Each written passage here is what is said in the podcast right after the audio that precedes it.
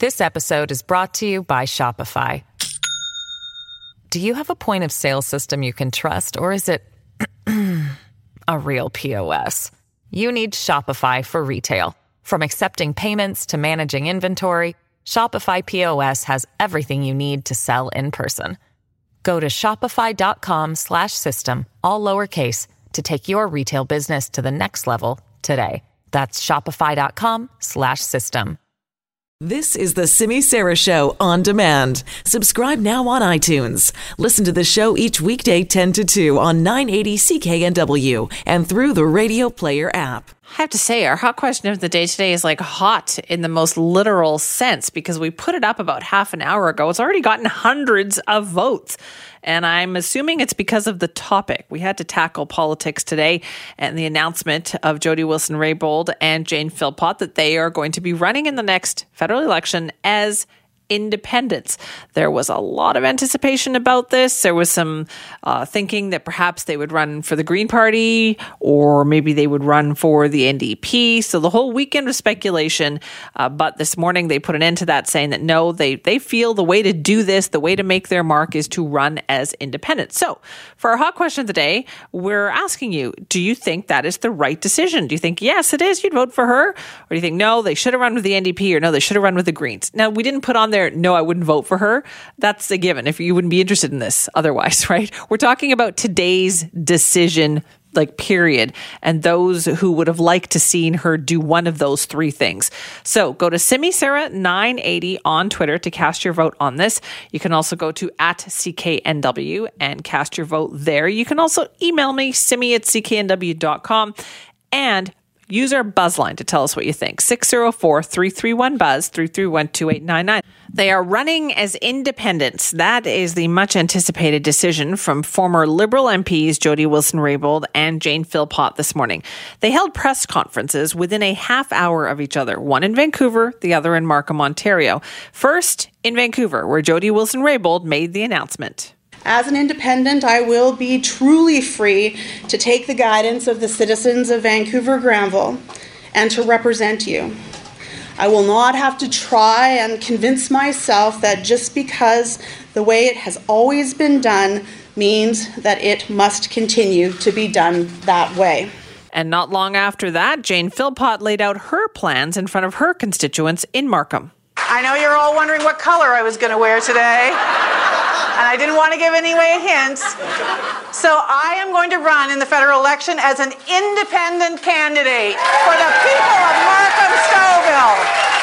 That's so true about the colors. There was so much speculation over the weekend about what this decision might be. But now let's talk about the repercussions of this, what this might mean for the larger political picture. Joining us now, Global News Chief Political Correspondent David Akin. Good morning, David.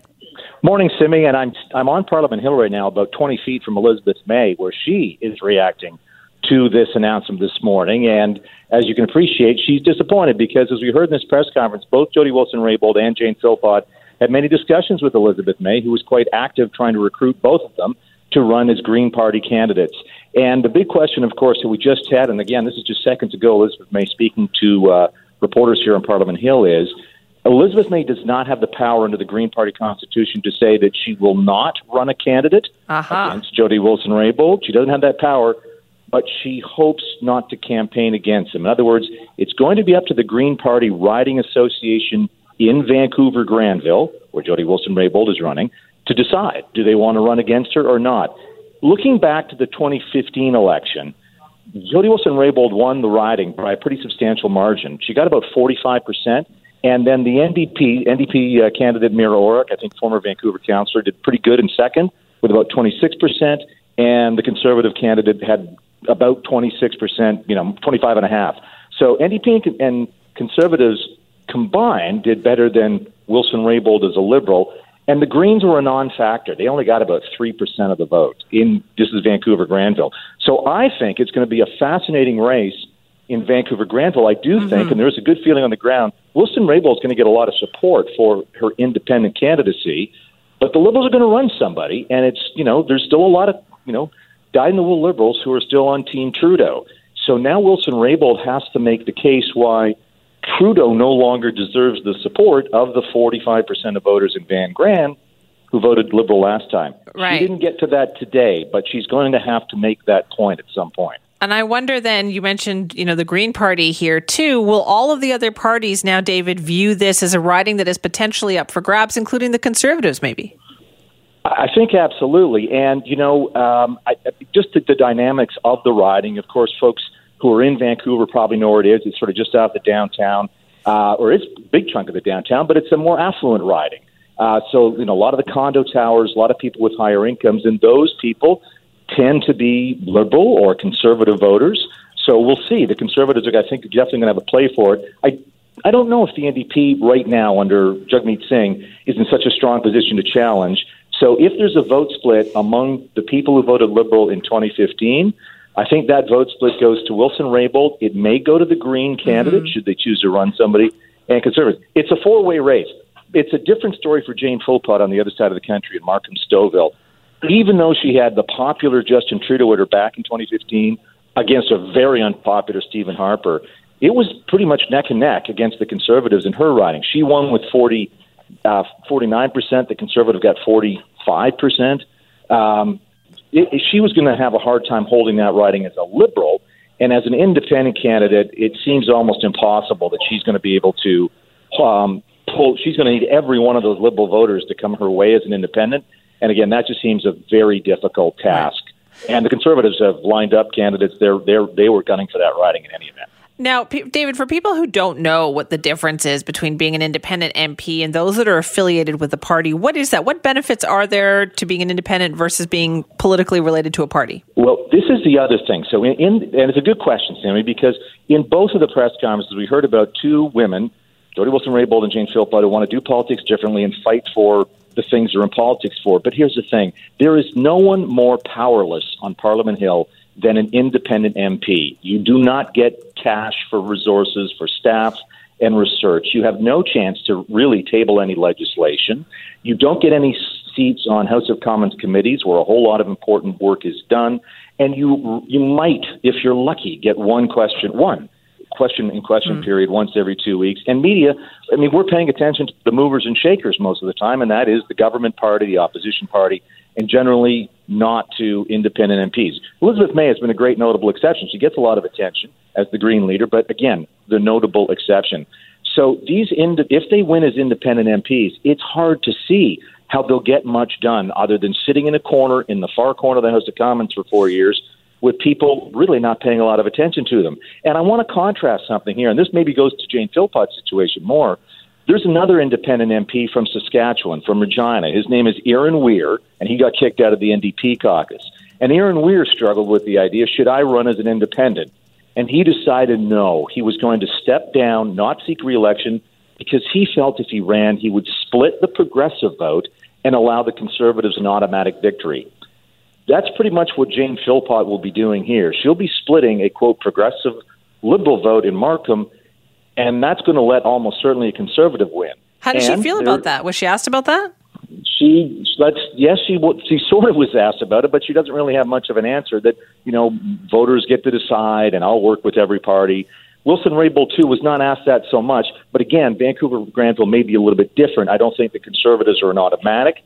It still likely would be a progressive uh, MP if it was not Wilson Raybould. You know, it might be the Liberals, could be a New Democrat. But but again, that's the point. Independents don't really get a whole lot done, and it's that's the way the system's built. And again, both women spoke about how they want to change the system. Fine, lots of candidates speak out wanting to change the system. In fact, that's exactly what the Liberals did in 2015. They were going to yeah. have electoral reform and change things, and they didn't do that. It's hard to do as a governing party, yeah. let alone as an independent MP. So, what are you going to be watching for now, David? Is it that approach of what candidates could the Conservatives and the Liberals be running in these ridings? I'm going to be watching for the reaction among dyed in the wool Liberals. Now, there are certainly the two women today are personally very popular with a lot of their constituents, and they had a lot of those supporters there today. But there's been a lot of Liberals who, well, initially may have been sympathetic to the way this unfolded for Jody Wilson Raybould and, and were disappointed in the way Trudeau handled the situation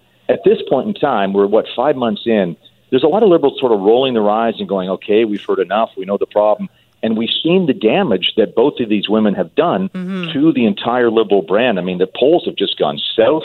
The conservatives are leading in the polls now, and really, it's been those two women. So I'm going to be interested to see is this the end of it, or what will the liberal response be? My suspicion is the liberals, particularly in Van Gran, are going to be uh, they're going to be as aggressive trying to hold that seat as any seat uh, in the Vancouver area. I'll also be interested in, we haven't heard from Joyce Murray. She's next door in Vancouver Quadra. Right. Hedy Fry in Vancouver Centre. Will they be campaigning against Wilson Raybould in Vancouver Granville? I think that's going to be an interesting development to watch as well. Was this also another indication, though, how out of the political conversation the federal NDP are at this point? Because all the talk was about them joining the Greens, not necessarily the NDP. That's true. I think that's that's a good indication. Um, I know that I'm trying to think which one. Yes, I think it was Wilson Raybould. She did say that she had a conversation with uh, Yes. Jagmeet Singh, but uh, it was it, it- clearly it was Elizabeth May who was uh, the more ardent suitor and uh, found the most favor. But in the end, they just didn't want to be part of party politics. And, and both both women, this is J- uh, Jody and Jane, you know, shout outs to Elizabeth May, etc. But as I said, you know, Elizabeth May just speaking to us a minute ago, uh, you know, pretty disappointed. And she, Elizabeth May, was saying it's very hard in our system to get elected outside the party process. In fact, let me give you this, uh, Sammy. I'll be a real Canadian politics nerd on you here. Okay. The last time an independent MP won in a general election was 2008. And in fact, in that election, two independents won. One in Nova Scotia, Bill Casey was running as an independent then, and uh, a guy named Andre Arthur was running in Quebec as an independent. So it's 2008 was the last time an independent. Tons of them run every election, but none have won since 2008. And before that, you got to go all the way back to 1957 when a pair of independents succeeded in Holy. a general election. The odds are just very, very long against Hey. them succeeding. Sure sounds like it. Listen, David, thank you so much for talking to us about it. Hey, no problem. Have a great afternoon. Fascinating story. That's David Akin, our Global News chief political correspondent in Ottawa, with the very latest on the reaction to this. Well, we're not done talking about federal politics just yet, thanks to another very interesting story that came up over the weekend. Now, Green Party leader Elizabeth May has been talking this morning about her disappointment that Jody Wilson Raybould and Jane Philpott decided not to join her party. But what about the MPs she does have, like the recently elected Green MP in Nanaimo Ladysmith, Paul Manly? Well, he found himself in some hot water over the weekend after audio of some of his comments on a podcast resurfaced. Uh, have a little snippet to what he had to say about the media's coverage of the 9 11 terror attacks. corporate media are all bought into the whole 9/11 thing. Of I mean, course you, they you know, are. like you, if you if you talk to uh, those people, they're they're gonna they're gonna tell you you're a conspiracy theorist. Uh, yeah, there is actually more to come on this. In an interview with Global News this weekend, he explained his perspective and his point of view. things were coming out about uh, the information around the Iraq War and what was true and what wasn't true. And so, you know, you're trying to parse through all kinds of information about about complex issues and figure out, uh, you know, what is truth and what is what is not true about these things. Okay, what does that actually mean then? What was he actually believing when it came to 9 11? Uh, Paul Manly also said that he thinks the people or the person who kind of dug up this audio from the past did this to try and take focus away from what he says really matters. Well, I think they're trying to create a distraction, and they're probably trying to discreate, uh, create a distraction from what's really important right now, which is climate change. I'm sure that's what he wants to talk about rather than some of the comments that he made. The thing is, he didn't get this kind of scrutiny during the election campaign. I'm not sure everybody thought that he was going to win that.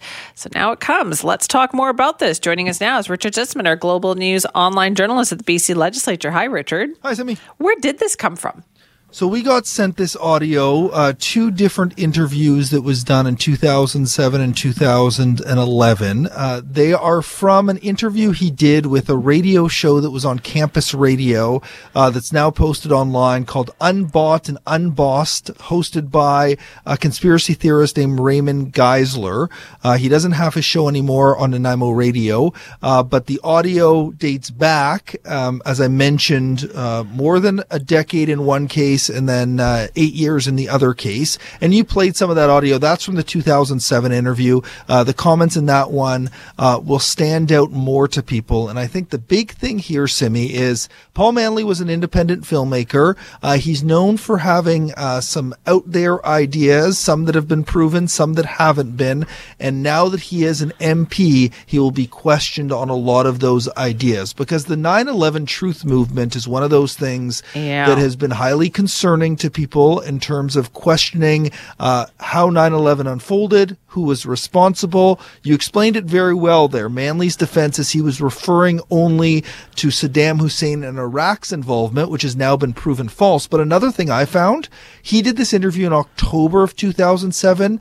In April of that year, U.S. officials were out there telling the public Iraq is not involved in this. They were not involved in 9 11. So Manly was holding on to old ideas even when he did that interview in the fall of 2007, questioning, no doubt, what the government was telling him. Uh, and the government was right all along when they stood up in the spring of 2007 and said Iraq is not involved in 9 11. So even to hold those views are, are Right. controversial and untrusting of what governments do. Also, he seems a bit kind of taken aback that this kind of stuff would come up now. But honestly, has he not followed any politics ever, knowing that this is what happens when you run for politics? I, I think he was more nervous than he was taken aback. I, I think, you know, and you just listen to some of the comments he made in 2007. If you come out with a statement that says it's all bunk, they're going to take that one 15 second clip and they're going to deride you with it and then discredit you in the eyes of the Canadian public. Well, I think Manly was pretty sure about how things unfold when you make comments like this. I just don't think at that point when he was saying it, he expected he was going to be an elected official, uh, which he now is uh, 12 years later. You know, this is one of those things where he was elected by the people of Nanaimo Ladysmith in a by election. It was an historic and rare by election considering we have the federal election coming up. And a lot was made of what Manly was going to do to try to keep hold of that seat with the election coming up in October. This Right. won't help. He was supposed to do a press conference this morning following his swearing in, and less than an hour before it, he canceled the press conference. Ooh.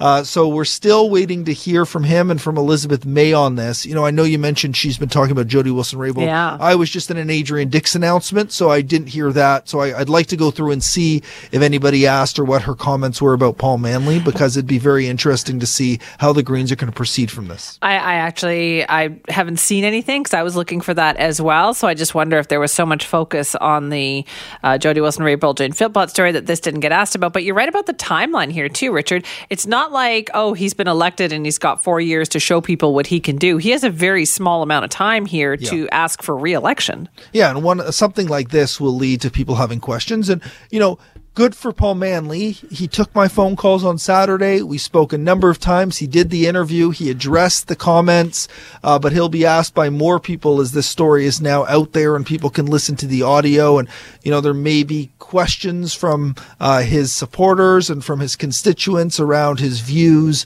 um, on 9/11 and what he knows now. He he said a number of times he's not a 9/11 truther, but he also had his documentary film played at a 9/11 Truth Festival in 2011. And now he's saying he was uncomfortable about it, but he still took the paycheck.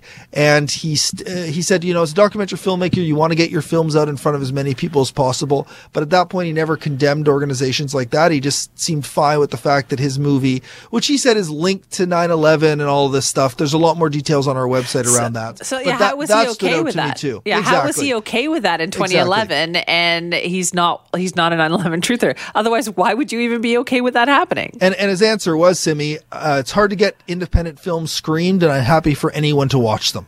Uh, you know, we can't control who listens to us on the radio or watches us on the news, and I think he probably felt that for an independent filmmaker. But you know, you had 9/11 Truth Movement people standing up there and introducing his film, and I think. If you were very concerned at the time, you may have said something about Right. that movement because it is for those victims of 9/11. This movement is so damaging and destroying right around you know trying Especially to now, in light of everything we know, and in all this other kind of hashtag fake news stuff that goes around, like Sandy Hook truthers, all that kind of stuff. We know how damaging that is. yeah absolutely and that's you know one of those things where Yeah. paul manly can say and I, I believe him that he doesn't prescribe in the idea that it was an inside job but I do believe he still has questions around what happened and, and if the American government told the truth. And I think all of that has been proven now beyond a reasonable doubt, and, and Manly should forget those concerns that he still has. Why didn't this come up before though, Richard? Like, why didn't this come up Yeah. during the campaign? Is it because was he was too much of an outside shot at that point? I, I don't think so. You know, these things are hard. At this point, Simi, there is information on all of us out there on the internet. There's so much information, true. videos of us doing things, pictures, audio, and I think we don't see the same sort of opposition research that we used to see.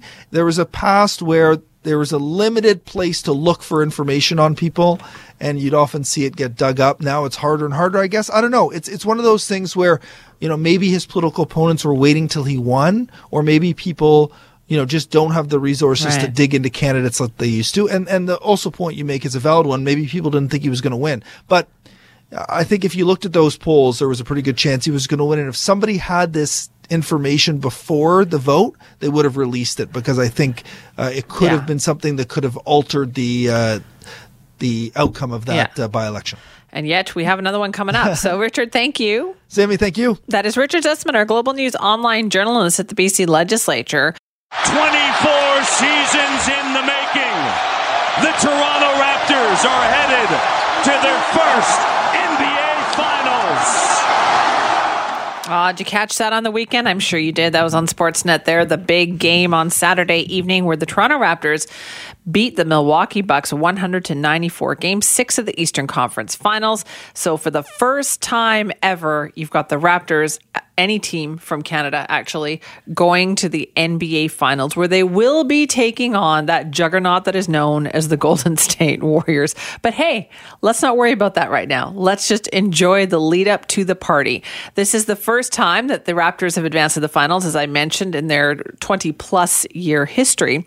And ESPN commentator Stephen A. Smith talked about the hero of the series, Kawhi Leonard, right? And how he doesn't just have a city behind him, that he has an entire country behind him. Have a listen. How do you think whatever happens over the next few weeks influences what winds up happening with Kawhi?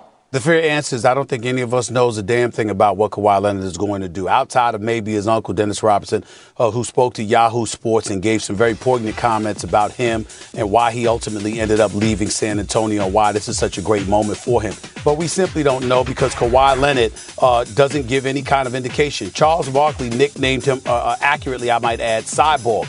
He shows no emotion. He walks up to me during warm-ups, Greeny, and gives me a piss. Hey, Stephen A. The same exact impression that he had while playing in the first quarter, the second, the third, and the fourth quarter. It never changes. You get no emotion. I mean, it, he should easily be called Spock Leonard. I mean, that's how he is. There's no emotion. I mean, that's what it is. And so, you know, you don't know what he's going to do, but I will tell you this. Toronto is a fabulous city. I could do without the cold weather and the winters. They're right near Buffalo. I'm not down with that. And I'm sure him being a Southern California native, he probably is not going to be down with that as well. But I will tell you, most teams, actually all teams in the NBA, have a city behind them. This man has a country behind him. You got Kawhi and Dine, where he the restaurants have promised him free meals for life if he were to stay. The entire country of Canada has basically descended upon Toronto, and they all support him. He has been deified already. It's kind of there's a lot of truth for once to what Stephen A. Smith was saying there. Uh, everybody seems to be on board the Raptors bandwagon. Uh, you know, you just heard Stephen A. Smith talking very highly of him, even though the team lost the first two games in Milwaukee, and nobody really thought that we were going to find ourselves here. When I'm watching them last night, and you can just see Kawhi's got nothing left. That's just Milwaukee's got a better bench. Milwaukee's deeper, and as big as Giannis is, Khris Middleton on certain possessions and nights is every bit as big. This has a one and done. I know that's a term we use in college basketball. It's really got a mellow Syracuse one and done And feel. the to it. numbers we just showed illustrate this is who they are, this is what they do. They've won more games than anybody, they blow you out more than anybody, they continue it in the postseason. Two games are enough for me to say this is a wrap. What do you see? It definitely is a wrap. I can't see Toronto winning more than one game this series. I actually said it was over after game one. The Milwaukee Bucks are going to win the world championship. Oh, wow. Wait, wait, wait. They're going to win it all. They're going to win it all. The Bucks. The Bucks are going to have the edge in every series they play, and that includes the one in the finals against the Warriors. The Bucks are the best team in basketball. I'll say this until everyone starts believing it. And I believe that Milwaukee is a lot better than what they will see than than than Golden State. You know what is so entertaining about that is those are a lot of people who are paid a lot of money to prognosticate and got, could not have gotten that one more wrong and more surprised. But you know what? They're not alone in jumping on that Raptors bandwagon. We're going to talk about that right now with our in studio guest that we have, our producer and CKW contributor, Claire Allen, who is uh, a 10 day old Raptors fan. What would Yeah. you say, Claire? I'd say that's correct. It was the shot that got you, right? Yeah, it was the last shot in round one. That's when she joined, you know, the amazing Kawhi Leonard shot off the rim four I'm a times. seven game fan. That is it. She's just joined the party. And also with us is our CKNW producer, Chris Pretlinger Grant, who we would say full time fan, right, Chris? Yeah, not a Raptors fan, but I'll watch Magic Heat in uh, early February. I'll subscribe to that sort of thing. I'll That's listen to true. basketball podcasts at the gym. I'm here for this. You are the only person in this room that I normally talk basketball with. The only person on this entire floor. That's true. Floor 21 of the building that we work at.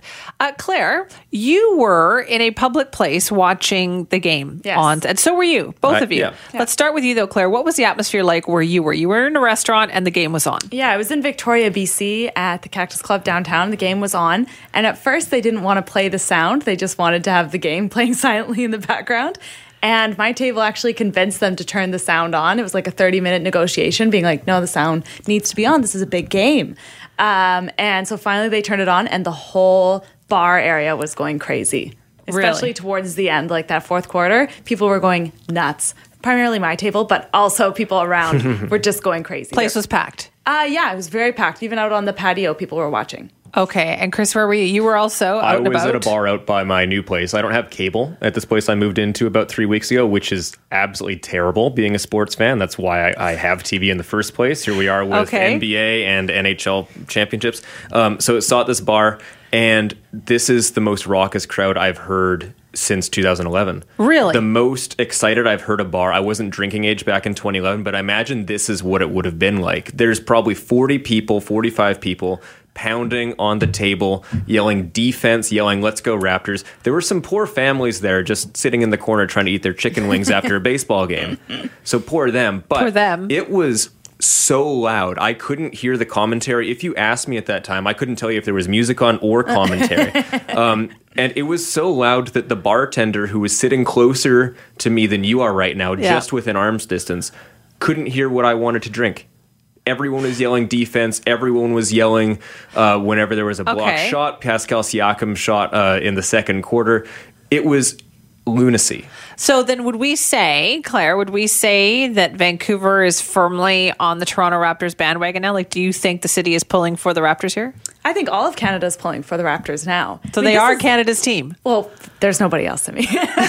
But some people might still feel like, and I feel this myself sometimes, like, you know, m- many of us have very fond memories of the Grizzlies. so you find it hard to, and also it's a Toronto team. Like, would you cheer but for. the, the Grizzlies don't exist anymore in the form that we remember them. They're down in Memphis. But when the Canucks went to the Stanley Cup in 2011, there was a lot of discussion in other parts of Canada about how no, they are not Canada's team Yeah. because they Right. couldn't do that. But is it different for the Raptors? Do I you think, think? yes, because it's the only NBA franchise in the country. Exactly the same thing with the Blue Jays. I think that when they went to the playoffs three and four years ago and did very well, everybody Canada's sort of picked team, up that yeah. momentum because there are fractures of fan bases. I'm a Cleveland Cavaliers fan. I want to see the Raptors do well, but I'm never going to fully identify as a Raptors fan. But in this case, In this case, I always want the Raptors to do well, actually, because the better they do, the more interested my friends are, and the longer they pay attention to basketball Like for. Claire. So I can Yes. actually have conversations. Yeah, she she texts me now when the game is on to talk about the game, and I've I, like I feel like every single time I'm like, who is this? So who Claire, are you? So Claire actually gets to cheer for a good basketball team. Meanwhile, Simi, we have probably two of the worst four teams in the. NBA that we're just die-hard fans of. Long But- story short, I am a New York Knicks fan. There's a long story behind that Yeah. for a reason, but uh, right now, firmly on cheering for the Raptors here. So they're talking about putting up uh, potentially big screens right in front of the Vancouver Art Gallery on the Georgia Street side to allow people to watch the game starting on Thursday. You think that's a good idea? I think it's a great idea. I think people are going to be very excited. Um, I would definitely go check it out. I, I think it'd be fun to be in that atmosphere. And I hope that Vancouver can do as well as Toronto did because after game six, with all those people in the streets, you saw it went further than the eye can see. The streets were crowded. But they were celebrating. But there were no, I know, but there were They were- no yeah. arrests. But they were celebrating. I know, I know, but they weren't commiserating. They were matter. celebrating. We seem No, to actually, mess it things did- up here. It did sometimes. matter. They were But- happy people. they weren't Yeah, unhappy you never people. Know. You never know when you get a crowd that I size. it'd be When they really lose in heartbreak, then talk to me about how well I behaved just, they were. I would just hope that you know, despite what happens here, if we do set up public viewing, that everyone is well. I think they will. It I would think be they will it would be. be cool if after say game three or four, if the Raptors actually pull it off against the Warriors, that the broadcast would have like an eight panel split screen of the reactions now of people in public the- public you're geeking out on us here, No, Chris. that's like like you're a- telling- I'm totally getting, on board with well, that. I'm getting 32 steps ahead of myself. They're playing the best basketball team anyone has ever assembled, so. I don't think it's actually going to happen. But imagine But the, the one or two. marketing opportunity. I'm that saying you have Warriors for in six here, but I'm saying one or two games. The Raptors are going to be in this. say Warriors in five. I don't know. I hope so. Oh man, know. come on! What's the point of being on the bandwagon if you can't say right that I they're going go up against the Warriors. this All is, right. Steph Curry is quite the machine. All right, let's ask the question then. You think this is Canada's team? Hundred percent. The Raptors are Canada's team until we get another franchise. Canada's team. Okay, Canada's team. Chris? Yeah, so ever since the Grizzlies lost and they weren't even that big of an attraction, I think Vince Hey, Carter hey, back hey! in the you day. watch your mouth, Mike young man. Mike Bibby, I'm sorry. But with Vince Carter doing what he did in the dunk contest, I know I'm geeking out here and I'm talking to probably the top three percentile of basketball fans out there, but I think are. Toronto has always been Canada's well, team. let's ask. Let- This episode is brought to you by Shopify. Do you have a point of sale system you can trust, or is it a real POS? You need Shopify for retail. From accepting payments to managing inventory, Shopify POS has everything you need to sell in person. Go to shopify.com slash system, all lowercase, to take your retail business to the next level today. That's shopify.com slash system. Let's ask people then, shall we? We will open up the phones here. Is it fair to call the Toronto Raptors Canada's team? Will you be cheering for them? Will you be watching? Let's find out. Well, some diabetes and arthritis patients out there might be nervous by what they heard today in that press conference by Health Minister Adrian Dix that they are going to be asked to switch medications if they've been on one that the government said they're no longer going to cover the same way. That might make them nervous. So we wanted to get more information about what today's announcement means to the patients out there. So joining us now is Dr. John Esdaile, who's a rheumatologist and scientific director at the Arthritis Research Canada uh, Centre. Dr. Esdaile, thank you so much for joining us. Thank you for having me, Simi. What did you think about this announcement today? What does it mean? I think it was a great announcement. I think it's a great day for um, for British Columbia. Uh, the drugs are being that are being switched to biological molecules, and they're switching from the originator drug to the what called a biosimilar, and I call a biogeneric. The the biosimilar drugs have the identical genetic code, amino acid sequence of the originator. Uh, they've been used uh, for six years in the European Union, who has stated, uh, the uh, European Medicines Agency has stated that along with 25 other biologics they've approved, they have seen no problems whatsoever. Um, so this uh, is basically a switch from uh, one identical drug to another. There are slight differences. It's like identical twins. Um, you have the, they both have the same genetic code, but you know there are little teeny tiny differences that the mothers can usually tell after a few days. Um, but they're not they're not of any consequence whatsoever to what they're going to do for the patient. So then why And haven't people been using them? Like why hasn't there been a more voluntary switch to them? Um, uh, that's a good question. I think you know they've been avail- they have not been available that long in Canada. Health Canada approved them much more recently than the European Union, and so that that's one aspect. The government uh, across Canada have said, and the insurers, that anybody starting a new drug has to start on them. So that's been happening, and this is just going to say, look, we're now going to over a six month period. Uh, we've been talking to the doctors, we've been talking to the pharmacists. We're going to move people over. And the, certainly, I can speak for the rheumatology community. We've been discussing this for, for a year, and we're not worried about it at all. Um, What about patients though? Do they come to you? Do they have questions? well, in fact, the government has uh, been proactive and said they're going to pay for an extra uh, medical visit, and they're also going to pay for education from the pharmacist. So, uh, you know, I think there's a lot of um, there's a lot of concern about us making sure that the patients are well informed on the part of the government and ourselves. I think you know, yes, this is a change, but we have to remember if you if you're getting a pill um, that every year it may be a different generic that the pharmacist gives you, depending on price and all of that sort of thing.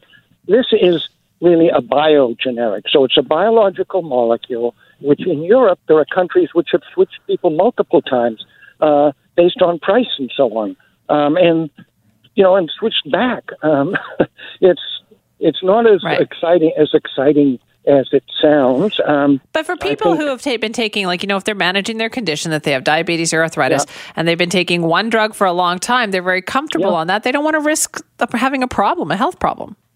Well, they should. There is absolutely no reason to believe that there is a risk. Um, there have been uh, more than hundred studies looking at people switching from the originator to um, to a biogeneric, and the information from all of this, as well as from the randomized trials, which are smaller numbers, um, actually suggest there is not a problem.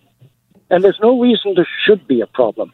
These molecules are uh, so, the variation from each batch of the originator is such that each batch of the original drug is in fact a biogeneric of itself. Right. They are not identical. So people have have switched a whole pile of time if they've been on it years and years and had no reaction.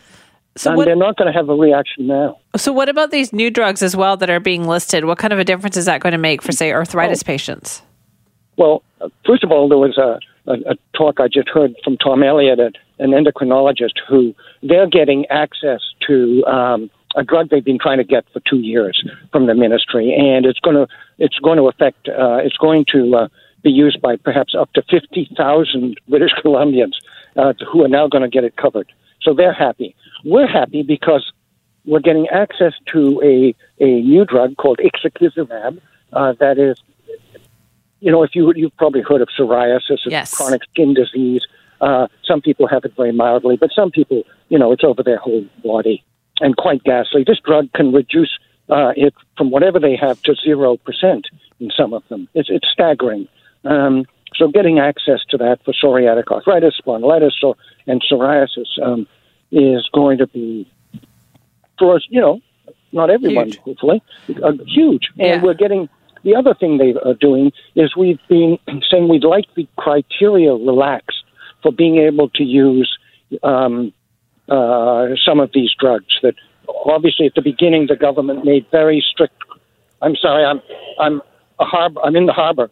Um, they made very strict rules for who could have access to these um, these agents, Right. and we've been. They're going to relax it, allow us a little more latitude. Only specialists can prescribe them.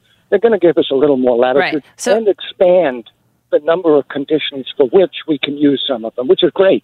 It's fantastic. Okay, so Dr. Esdaile, then BC is leading the way on this. Why aren't more provinces doing this, and do you think they should? Oh well, I don't think there's any doubt every province should. And the word I've heard on the street, but, you know, BC is always the leader. I mean, we are the leaders when it comes to healthcare, and uh, that's great. Uh, every province is sitting back, waiting for BC to take the lead and see what happens. And I think, um, uh, I think this. Go- First of all, all of the rheumatologists are very happy with this. I gather the endocrinologists are happy with this. Um, the change with the insulin and the new, uh, very powerful uh, anti-diabetic drug.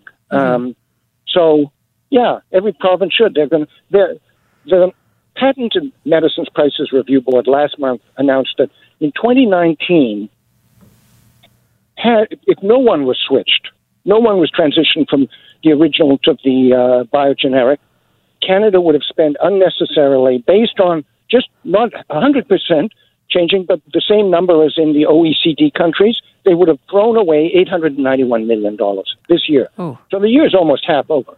And, um, yeah, I mean, you know, people say we need, we, we need resources. Well, this is going to generate uh, new resources. Okay. Uh, at no consequence. No, there'll be no loss of good health care. Okay, well, that's what people like to hear then. Uh, Dr. Esdaile, thank you for your time. No, pleasure. Thank you. That is Dr. John Esdaile, rheumatologist and scientific director at Arthritis Research Canada. The Senate, as an institution here in Canada, takes a lot of criticism. Its members are unelected. There are a lot of perks. I mean, you know how that story goes. But we do know that the Red Chamber, or the Chamber of Sober Second Thought as it's called, is meant to be a place where proposed legislation is discussed, maybe amended, tweaked, and then sent on its way. But in recent times, it seems like it has become, or is trying to become, more than that, which is why a recent opinion piece in the Globe and Mail newspaper caught our eye. Hugh Segal wrote that there's some question about what the Senate is up to right now, that whether or not killing a government bill that was part of an election platform that helped elect a majority government is the way for them to go. So we wanted to talk more about this. Hugh Segal sat in the Senate as an Ontario Conservative between 2005 and 2014 and is now a principal of Massey College and senior advisor at Aird and Berlis LLP. Thank you so much for joining us. My pleasure. So let's talk about this legislation. Bill C 48. What is it? Yep. So it's a bill that was brought in by the government um, with respect to the regulation of tanker traffic on the coast of your province. And it was brought in based on a promise made by the then leader of the third party, Mr. Trudeau, in um, BC during the 2015 election campaign, where he undertook that if elected, his government would bring in a bill to do precisely that. So that's the purpose of the bill. The bill cleared the House of Commons not only with the support of the government, but the support of other parties, including Miss May of the Greens and the New Democrats. So there was quite a large consensus by the folks who were elected to represent us in the House of Commons that this bill should be made into law. It then came into the Senate and there was quite an intense lobbying process against it. Uh, various people from uh, the provinces of Saskatchewan and Alberta, various people from different parts of the oil industry made a case before a Senate committee that they thought the bill was flawed and should um, either be seriously amended or it should, in fact, not be allowed to proceed.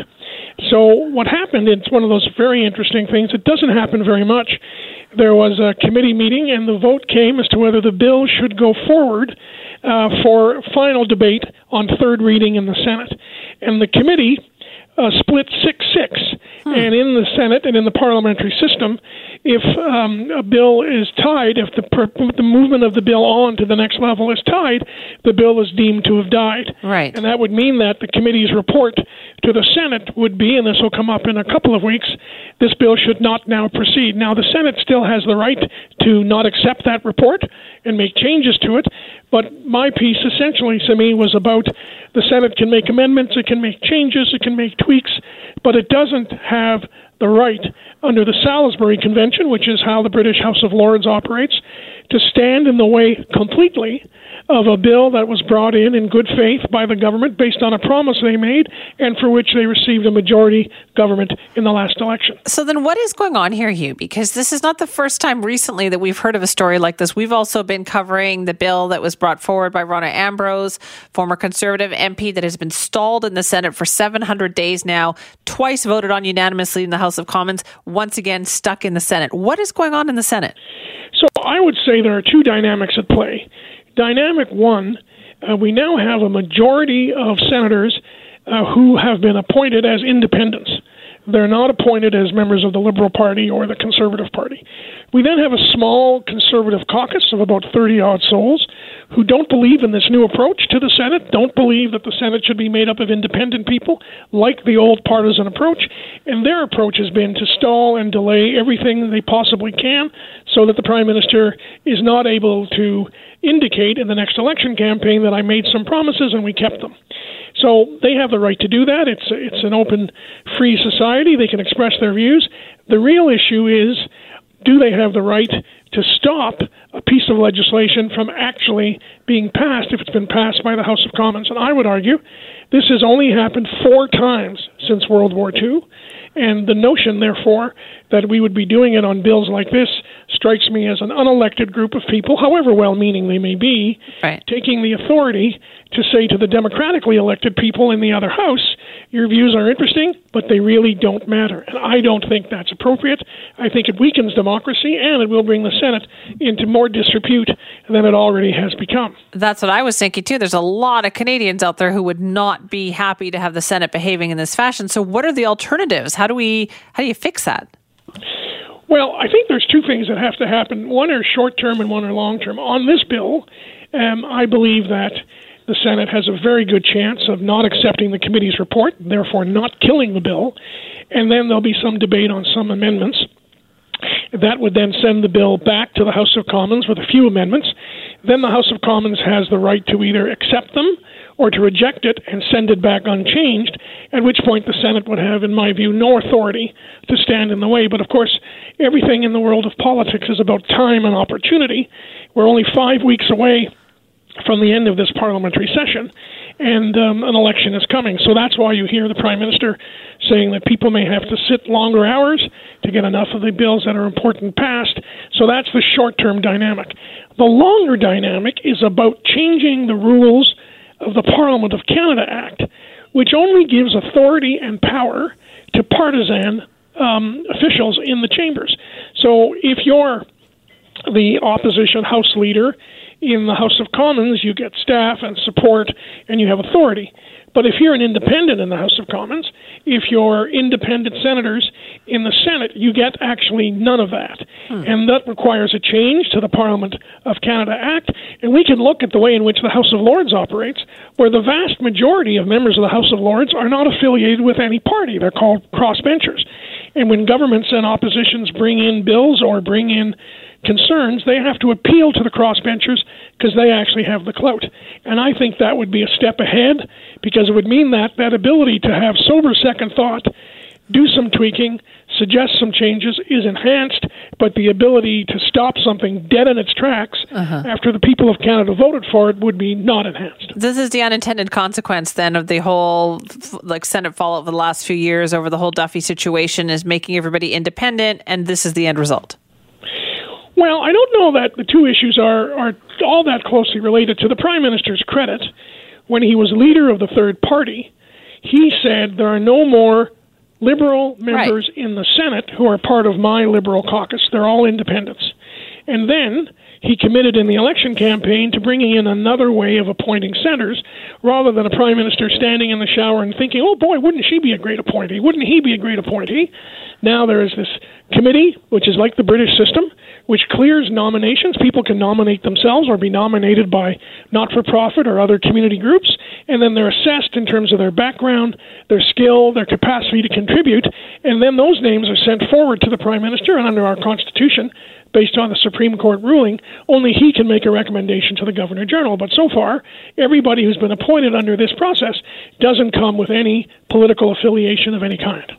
Right. So then I guess the House of Commons, as you pointed out, the solution is to, to recognize that the Senate is a different place now.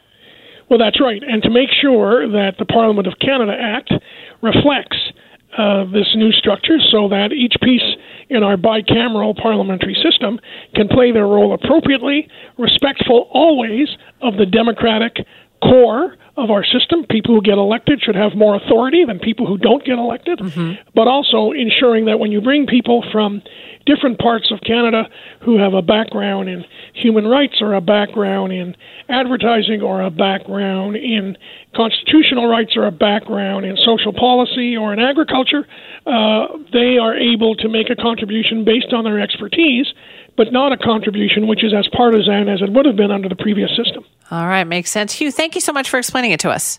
My pleasure. Thank you. Appreciate that. That's Hugh Segal, principal of Massey College and senior advisor at Aird and Berlis LLP.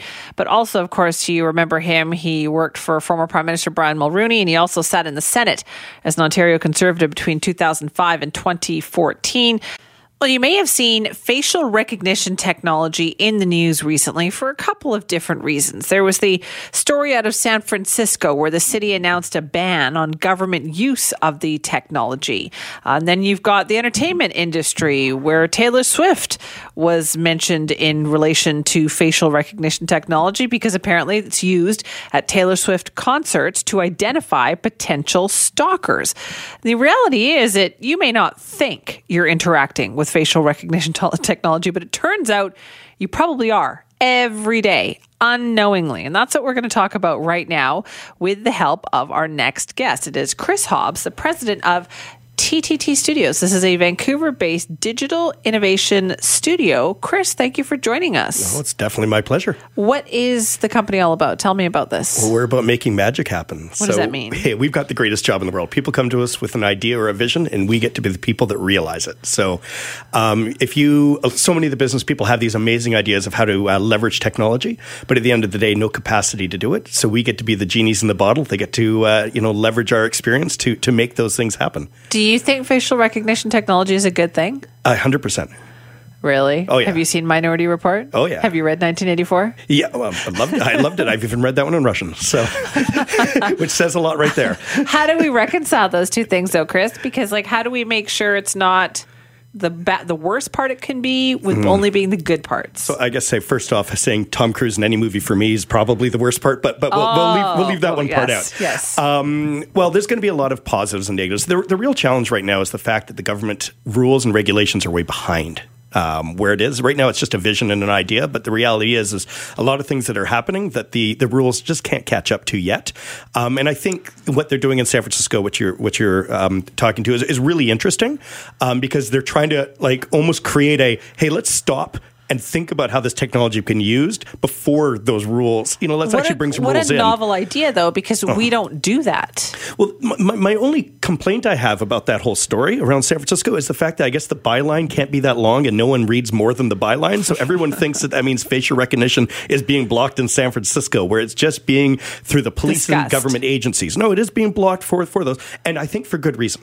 I, I don't know if you've seen some of the crazy things that policing agencies have been using facial recognition for. Yeah. Um, but when you have, say, a sketch artist try to create something and then they try to throw that through the algorithm, or they take a, hey, he kind of looked like Tom Cruise. Let's put a picture of Tom Cruise through and see what it And see returns. what happens. Oh, it's complete garbage. The, these algorithms are never created for that. And But that's really what some of the problems are and what they're realizing they need to, to create rules to stop that from even happening. Well, I think rules about when we're allowed to use this and not allowed to use it, I think is a good idea. But as you Mm-hmm. mentioned, the problem is that with technology, we tend to race ahead first and think about the consequences Mm. later. Is that Mhm. happening with facial recognition? Probably not as much as people think in North America. For example, with the Taylor Swift story, um, that they were using a kiosk system where people could, uh, super fans could go in there and um, you know do a quick show and everything, but they were taking the picture. That was actually opt in. Because you That's were different. opting in to go You in there to into do the it. booth, yes. Correct. Um, and for example, uh, the state of Illinois, this is illegal. So if you look at their um, the company that handles the security on that side, they won't do it in Illinois. So Ah. it is a bit more of an opt-in. So the stories, you know, the good, the bad, they don't really understand that they are still concerned about the legal uh, requirements around it. Now you do have these stories like in England uh, where where they've been using cameras and facial technology for a very long time. I mean, Yeah. you can't go anywhere without seeing a camera in, in years, England. yeah. Very much so. Um, they were doing the facial recognition at concerts, trying to discover um, bad people, and what all that did was produce a whole lot of false positives. So what they did is they basically impeded the good people who they thought were the bad people from seeing a concert. And that I'm a twin. That would upset me. Yeah, let, us talk about you being a twin Yes. because your identical identical twin Pretty brother close. David has Mhm. co-founded the studio with you, Mhm. and I understand that one of your big projects that you've got Mhm. Is your it's Amanda AI. Amanda AI, yes. And this is your smart receptionist. Correct. That can recognize and greet visitors and automatically notify the person. They can recognize you by face, mm-hmm. but can they tell the difference between you and your identical twin brother? Well, one of the reasons why we created Amanda was because my brother could open up my iPhone and I can't open his, and that drove me insane.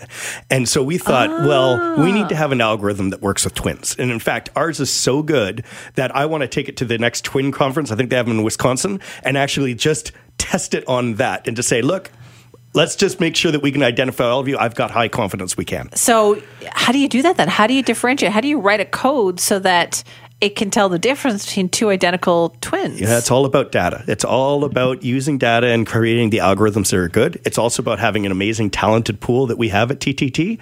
Um, the majority of our of our engineers have masters or PhDs, which is kind of rare for a, for a, a design and development studio. Right. Um, but it's because we want to push the uh, the latest technologies beyond the current capacity.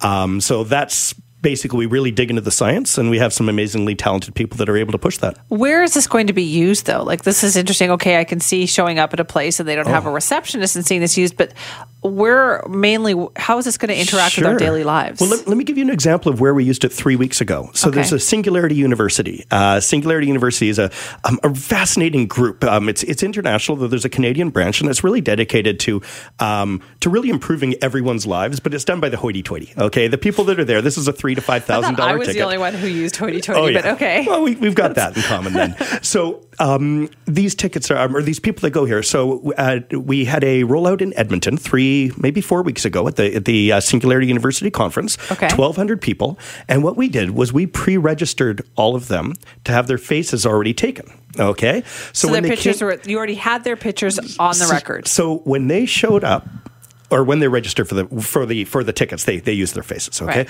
so when they showed up, it was ten seconds to get their their name tags and go in. Now we created Hmm. a line in a big queue. And we didn't need to use it the whole time, except for the people that opted out, which was ten percent. Okay, so when you got them to do this, Mhm. was were they doing it like online with their cameras, with their yes, own? or the, with just a picture. so So I was they thinking just you can't use regular pictures because we've already photoshops the crap out of those these days. Yeah, you- yeah, very much so. My Yeah. eyes aren't that big. I Yeah, wish they were. You know, um, but at, this, at the same time, I mean, KPMG is one of our partners, and we had a we had that rolled out the same thing, which is the re- event registration system, and we used 500 of their partners. Uh, so that's the senior the senior partners there, and we did an event in Montreal, and we used pictures that could have been from the 1970s for some of these people, and it worked 100 percent of the time. really? Yeah, I, even I was surprised about that. I'll admit. Geez, if you if you, what are interns going to do then if you're not the people who are sitting there greeting people at a conference? What are you going to do? You know what? We still have a human there because it's necessary to say hi. You know, people want to see a face. Okay, which brings us to the question of automation Mhm. then. Are you putting people out of work by creating this kind of stuff? I sure hope not. I, I personally don't even use those machines at uh, you know the stores when The you self-serve checkouts? I will. I refuse to use it. Every single time they say just use it, sir, I'm, I always say that I like to keep But people employed. You're putting receptionists out of work. You're going to put well, out- actually, no. Okay, so the, the irony of, of Amanda.ai or Amanda AI is Amanda's the middle name of our receptionist. Okay, so Jordan, who's the most amazing person in the world. And the joke was it's to replace her, but it's not at all. It's to keep her so she doesn't have to be at the desk anymore. So now she's doing a lot more of our HR functions and other functions because we have a device that greets you at our office. And it doesn't allow it, it- she's no longer required to be there. So it's actually liberating and forcing people to do other work which is which is personally i think it's a net positive Okay, so how much do you think the world is going to change then in the next five to ten years? If this is the kind of stuff you're working on now, what am what's the world going to look like five years from now? well we'll all be known a lot better for good for good or bad um, which which you know as as we talked a little bit beforehand does, does terrify me both of us There's a great scene in Minority Report, Mhm. right, where Tom Cruise walks into like a gap or something, Mhm. and the, they greet him. The computer greets him by name and then shows him things in his size. Yep. I mean, is that what we're headed towards? totally 100% personalization Is it a good thing? Very. Uh, that's that's up to you. I mean, I personally, I think it's a wonderful thing. Like for for example, my kids, we have we have a HomePod at home, and my kids are constantly changing my music for me. But these Kids new that. devices with the, the with the you know from Alexa to Google and all that, they actually want the next step is they want to do facial recognition, so it recognizes you and personalizes your media Okay, as but you wait a minute. in. They're already listening to everything I say. Now they want to know exactly what I look like. Oh, I know. Isn't that amazing? but but but this comes down to this is actually what's quite interesting to me. It's why Google refuses to um, they don't want to um, sell to the government and the military anymore any of their AI technologies, whereas Amazon does. But the interesting thing at the end of the day is Am- the, I think Amazon's in the wrong place to say we do, and the reason why is because they're selling consumer products. Now, what's to stop someone from selling the consumer version that's in your home that you want privately firewalled from your house? to being a database from um, from some of the services Yeah. they're creating outside of your home because they could actually tier those together. Whereas Google's made a made a decision in my mind. Um, you know, they have the, the do not be evil, but I think there's more to that. They realize that you know people might stop buying their devices Yeah. if they think it's that way. And look at how 23andMe works. I mean, it's caught serial killers. Um, just based on their DNA, that has nothing to do with them. So they, the people, you know, that are being I know now serial killers have to work about their rel- worry about their relatives who are going on these genetic websites, right? It's, it's it's amazing to think about, though, isn't it? But who is Chris? Who is going to protect us? Who's going to protect us from human nature's worst Mm. impulses to use this kind of technology for the wrong reasons? Because you know, as great as your intentions are, somebody out there, their intentions are not. Sure. No, I. You what? I, I wish I had a solid answer for you, but I think I think there's going to be the fact that people are going to want to have opt-in only. Um, I think that's That a big thing because as long as you opt in, then the personalization of these services is incredible. What it can do for you, but um, you know, if you can opt in, opt out. But I think there's going to be a lot of eggs broken on the way to get there. What And does I- that mean? Well, I, I think that a lot of people are going to well, they're going to push the technology beyond where it should go. You know, where where where there's no sort of ethics person watching it, um, especially smaller startups who think, hey, let's just push this, uh, Yeah. you know, push the technology as Look what opposed to thinking do. what that can be. Yeah. Because if they break those eggs, well, they can just fold and you know, pro- lesson learned. Right. Um, but I think a lot of the bigger companies, it's going to be harder for them to do that. So you are so positive about this then? I'm a positive person by nature. Yeah, I've gotten that impression Yeah, in the few minutes that I've gotten to know you. Then, where can people find out more information about all this? Well, I mean, there's there's so many different places. I mean, there's a lot of places in San Francisco that are, are in the Valley that are actually just creating. Um, specific AI and specific things to try to combat that. Right. And they're trying to think on both ethical sides. And you know, and there are watchdogs. nice. Oh, very much. It's necessary. And there's and there are watchdogs. Um, you know, provincial and uh, federal watchdogs. But I think they're playing catch up too. And I, I don't think they even know how to give answers. So there'll be recommendations. Um, but at the end of the day, I think you have to kind of think with your head and heart and think: Is this is this ethical? And you know, and then follow those those And do guidelines. I want this? Yeah. Yeah, you know, and I mean, it's it's a tough one because at the end of the day, technology has double uses for pretty much everything. I want to find out what happens when you go to the Twin Conference. But Chris, thank you so much for joining us today. Oh, it's truly my pleasure. Thank you. Uh, That is Chris Hobbs, president. Is it TTT or Triple T? TTT Studios. TTT Studios, a Vancouver-based digital innovation studio.